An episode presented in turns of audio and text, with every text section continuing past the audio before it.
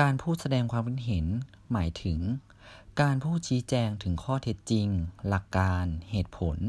ข้อสันนิษฐาน ข้อวินิจฉัย ข้อเสนอแนะ และการประเมินค่าเกี่ยวกับเรื่องใดเรื่องหนึ่ง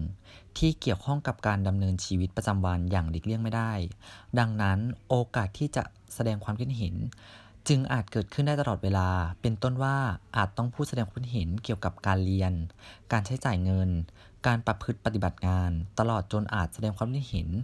ไปถึงสภาพสังคม เศรษฐกิจ การเมือง และวัฒนธรรม ลักษณะของผู้ที่มีพื้นฐานในการแสดงความคิดเห็น 1. เป็นผู้มีความรู้ความ ความเข้าใจในเรื่องนั้นๆ เป็นอย่างดี 2. สนใจต่อปัญหาหรือเหตุการณ์ต่างๆ อย่างกว้างขวาง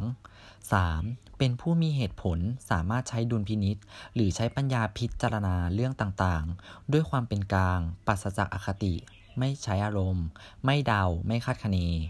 4. เป็นผู้มีความกล้าความสามารถแสดงความคิดเห็น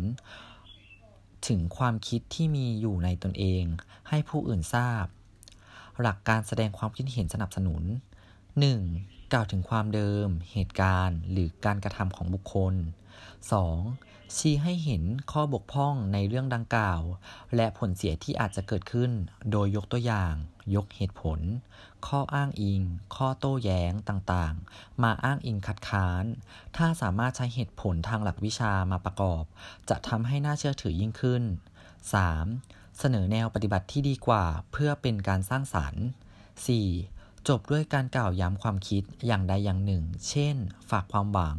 การเรียกร้อง เชิญชวน ข้อควรระวังในการพูดแสดงความคิดเห็น 1. การแสดงความคิดเห็น ให้เป็นตัวของตัวเองอย่าตกเป็นเครื่องมือของผู้อื่น โดยหวังผลประโยชน์ควรยึดเอาความจริงเป็นที่ตั้ง 2. การแสดงความเชื่อมั่นในสิ่งที่แสดงความคิดเห็น อย่าให้เป็นไปในลักษณะโอ้อวดโม้ ยกตนข่มท่าน หรืออวดว่าเป็นผู้รู้ 3. แสดงความคิดเห็นให้ตรงประเด็น ไม่เอาเรื่องส่วนตัวมากล่าวตำหนิ หรือทำให้เกิดความเสื่อมเสียแก่ผู้ที่กล่าวถึง การใช้ถ้อยคำในการแสดงความคิดเห็น 1. ใช้ถ้อยคำให้กระทัดรัดมีความหมายชัดเจน เรียงเนื้อความตามลำดับไม่สับสน 2. ใช้ถ้อยคำภาษาที่เป็นลักษณะเฉพาะของการแสดงความคิดเห็น เช่น การใช้คำบุรุษสรรพนามที่ 1 ประกอบกับคำกริยา หรือกลุ่มคำกริยา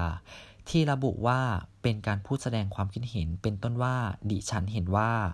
ผมคิดว่า ดิฉันเข้าใจว่า ผมใคร่ขอสรุปว่าที่ประชุมมีมติว่า เราจึงขอเสนอแนะว่า หรือพวกเรามีความคิดเห็นร่วมกันว่า 3. ใช้ถ้อยคำหรือกลุ่มคำเพื่อบ่งชี้ให้เห็นว่า เป็นการแสดงความคิดเห็นอันได้แก่คำว่า อาจ อาจจะ คง คงจะน่าน่าจะ ทั้ง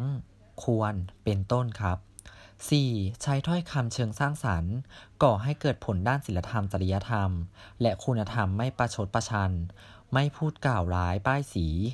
ไม่พูดแบบขวานผ่าซาก ไม่พูดเสียดสีคนอื่น หรือมีเจตนาที่ไม่ดี 5. มีมารยาทในการพูด ไม่ใช้คำพูดรุนแรง เช่นคำสบทคำด่าคำหยาบ มีกิริยาวาจาที่สุภาพ น้ำเสียงนุ่มนวล และต้องรู้จักยอมรับความคิดเห็นของผู้อื่น thank you